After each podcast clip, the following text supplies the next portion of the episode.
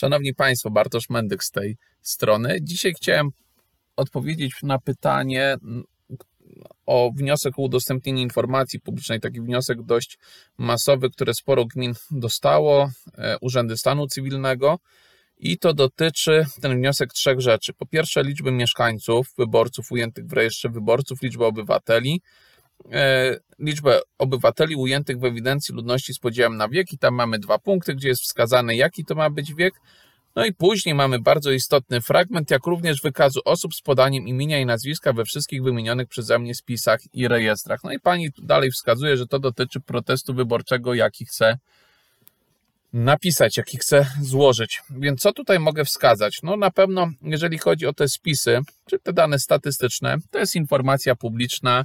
E, to jak najbardziej dość prosto z tego, co się orientuję, mogą Państwo wytworzyć, więc to bym Państwu proponował, aby właśnie udostępnić. Natomiast w drugiej części pytania, mianowicie podanie imienia i nazwiska we wszystkich wymienionych przeze mnie spisach i rejestrach, to tutaj widzę w zasadzie to trzy opcje. Po pierwsze, Wniosek nie jest precyzyjny. Jak Państwo wiedzą, Naczelny Sąd Administracyjny, wojewódzkie sądy administracyjne wskazują, że trzeba się bardzo wyraźnie dookreślać, co autor ma na myśli. No, tutaj nie, nie do końca wiadomo, co autor ma na myśli, w związku z tym mogą się Państwo z tą osobą skontaktować i mi wskazać, proszę doprecyzować, co Pani dokładnie chce, aby e, udostępnić.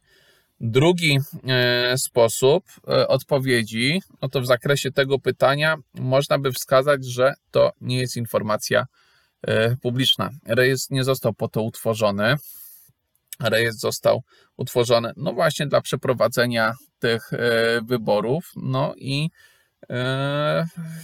nie jest to objęte zakresem tej ustawy. No i teraz trzeci taki aspekt, można się zastanawiać, E, trzecie takie rozwiązanie, mianowicie artykuł 26 tego kodeksu wyborczego w paragrafie 12 wskazuje, że jeden egzemplarz spisu wyborców przekazuje się przed dzień wyboru przewodniczącemu właściwej obwodowej komisji wyborczej do spraw przeprowadzenia głosowania w obwodzie. No generalnie kodeks wyborczy w, w tym, czy w ogóle jeszcze w innych przepisach wskazuje, komu to można e, udostępnić. No i znakiem tego mamy tu oddzielne uregulowania. A więc skoro oddzielne uregulowania, no to prawdopodobnie dostęp do informacji tego nie precyzuje, czyli ta inna ustawa. I czyli trzecie rozwiązanie, my wskazujemy, że nie udostępnimy tych imion i nazwisk, ponieważ jest to uregulowane w kodeksie wyborczym.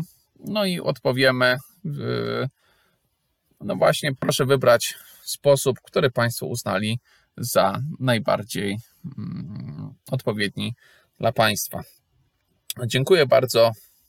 Do widzenia.